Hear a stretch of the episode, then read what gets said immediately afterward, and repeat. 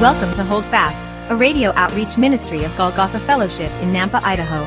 Join us as Pastor Marty teaches us verse by verse, chapter by chapter, book by book, through the Word of God. To listen to any of these messages in their entirety or to find out more about our fellowship, please visit golgothafellowship.org. Let's listen in to today's message, and may the Lord richly bless you. What have I to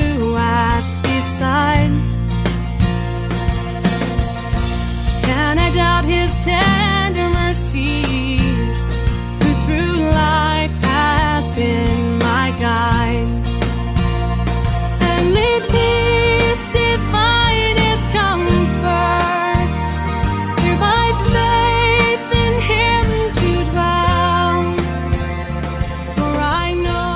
She didn't give up, and don't you give up. Don't stop praying for people you love and care about.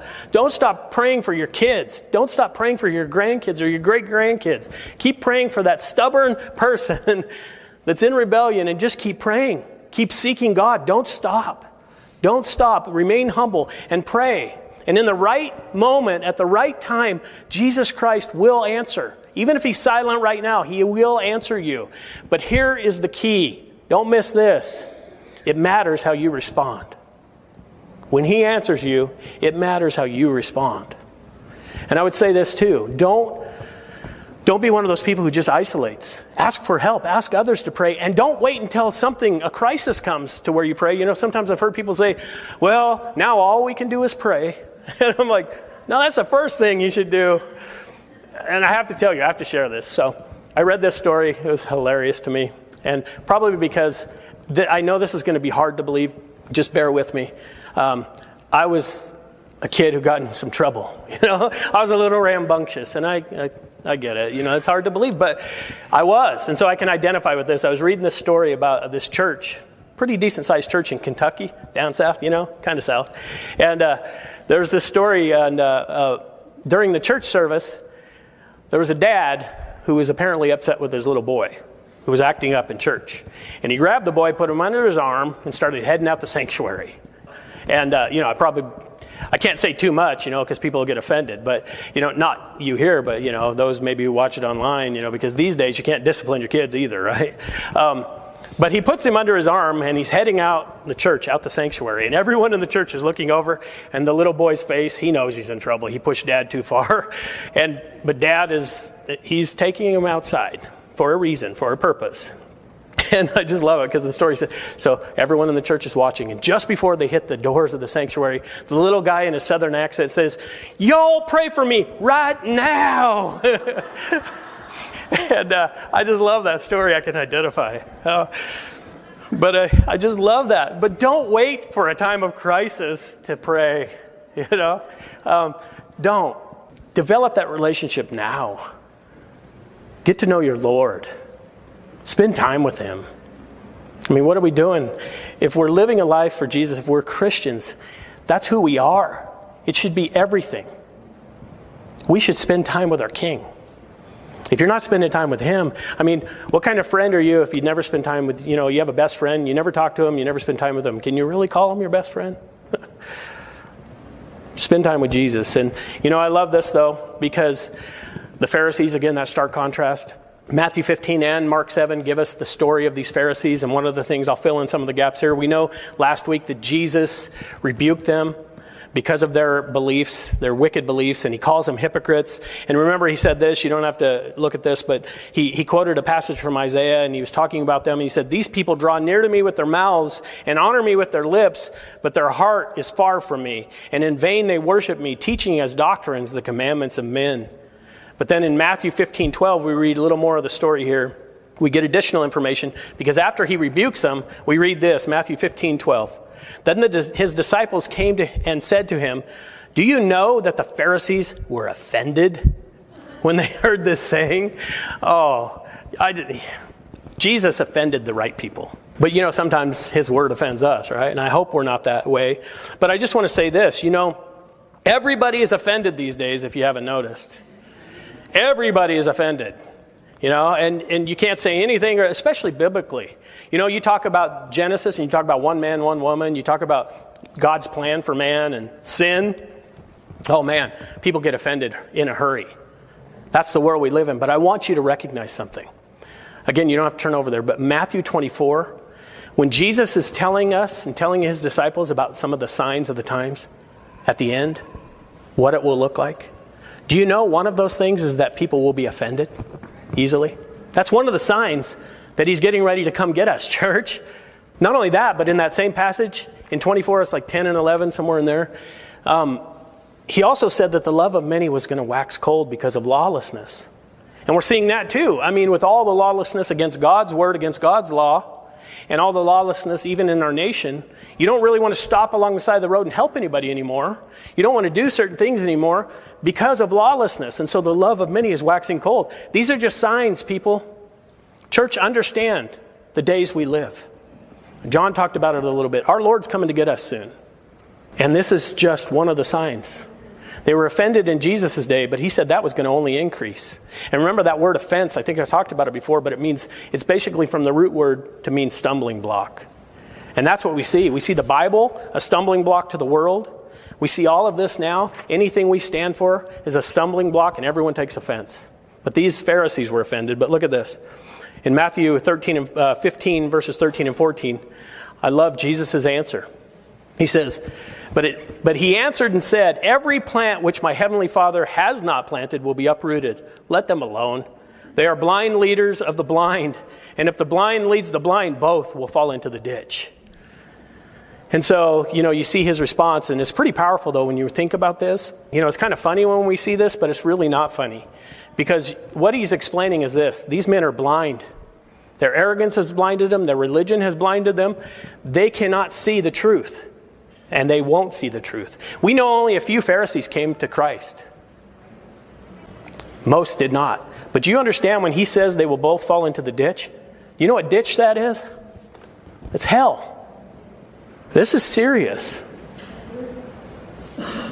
Arrogance and pride and rejecting the gospel because of that will send a person to hell. That's true. That's also a true story. There's a real place called hell. And people who reject the truth of God's word and reject the truth of the gospel are heading there, separated from God for eternity. And it's no joke. And I don't want anybody to go there. I know you don't either, especially those people we know and care about and love. We should keep praying, keep seeking, keep asking. But it's a huge warning too, because, you know, one of the things that we can never have in the church is people who elevate themselves above other people, who think they're somehow better than everyone else. There's no room for that in the church. We're all equal. The ground is level at the foot of the cross. It's one of my favorite sayings because we're all equal before the Lord. No one's better. And when we think we're better, we start to look down at everyone else, and our beliefs trump the Word of God because we become so arrogant. But the only cure for that condition is to heal, is to be healed by Jesus Christ. You know, that's he is the only answer. But these blind guides, these blind religious leaders, they needed an encounter with Jesus. They needed to be healed, but they weren't healed. We know many of them are now in hell, and that's true. They needed to submit to him and come willingly to him. And we all need to do that daily. But look at this Mark 7, verses 31 through 32. Because Jesus, we're about to read a story of a man who does come willingly. And he is blessed immensely because of that. Again, departing from the region of Tyre and Sidon, he came through the midst of the region of Decapolis to the Sea of Galilee. Then they brought to him one who was deaf and had an impediment in his speech. And they begged him, Jesus, that is, to put his hands on him. And I love this because this account is only in the Gospel of Mark. It's one of three, I believe. It's only in the Gospel of Mark. And we know this took place over a few months, and the reason we know that is from other passages, but I'll just give you the, the short version. He went from the region of Tyre and Sidon, and he comes to the Decapolis. That was about 125 miles away over the northern hills. So we know this took a while. you know, sometimes when we read the Bible, it's like, oh, immediately Jesus was over here, you know, and, and we did read how he made that boat kind of mini rapture, you know, and, and, be at the shoreline immediately. It doesn't say that here. He was spending time with his disciples teaching them. But you notice this, this place, you might recognize that word Decapolis, those 10 cities, Gentile cities. It's also in a region, remember, the Gadarenes? Remember in Mark chapter 5, this is where Jesus healed the man, cast the thousands of demons out of the, the man who was possessed. And he, he drove them into the pigs, and then the pigs committed suicide. And we looked at all of that, you know, suicide or whatever, you know. But, but here's the thing remember what he did for that man. And remember that, that man's example because he came to Jesus after he's like, Oh, Lord, take me with you. I want to follow you. And Jesus said, No. I have a different plan for your life. And I told you that is a lesson also in humility. You know, some of us, we want to do certain things. You know, I want to be head janitor for Jesus, you know. And Jesus says, No, I have this instead. Our humility, we should yield to that because He knows what's best for you and me. Never, never serve outside of your calling unless God calls you to do it for a season. You know what I mean? He'll equip you if he want, if he needs that. But you know, sometimes we get offended because God will direct us in a way we don't really approve of. Again, we can't say no, Lord. In our life, we will suffer if we do not do what He's called us to do. And I don't mean in the kind of suffering that, you know, in some form of horrible punishment or something like that. I mean, you know what? When we don't do what God has called us to do, we'll never truly be satisfied. But I know this when you do what you're called to do in Christ, there's a satisfaction that comes that doesn't come from anything else. When you truly do what He says. And I love that about that story because remember, he said, No, go home and tell all your friends about me. And I love this because we're going to find out, we're going to realize that this man, this, this demoniac that was possessed, that was, was healed by Jesus, he did exactly what he was told to do. This has been Hold Fast, a radio outreach ministry of Golgotha Fellowship in Nampa, Idaho. Thank you for listening today. If you would like to hear this message again, or any other in their entirety, please visit golgothafellowship.org. Our fellowship meets in Southeast Nampa, and our Sunday services are at 10 a.m. For more information, visit our website. Until next time, may the Lord richly bless you. Hi, folks. Pastor Marty here. Thank you for tuning in. I hope you enjoyed the teaching today. You know, it's my prayer that it's encouraged you to continue faithfully in the study of God's Word. I think it's so crucially important that these days the body of Christ stay in, grounded and anchored in the Word of God as the world around us is sinking in the waves of false doctrine and the opinions of men. If you are seeking a church family, a church home, and you live in the southeast Nampa area, I want to personally invite you. Our Sunday services are at 10 a.m., and we currently meet at East Valley Middle School. That's right off Greenhurst and Happy Valley. If you want to find out more, if you have any questions, you need directions, you want to catch up on a message, or if you have a prayer request, just go to our website, golgothafellowship.org. Let me help you spell that. It's G O L G O T H A fellowship.org.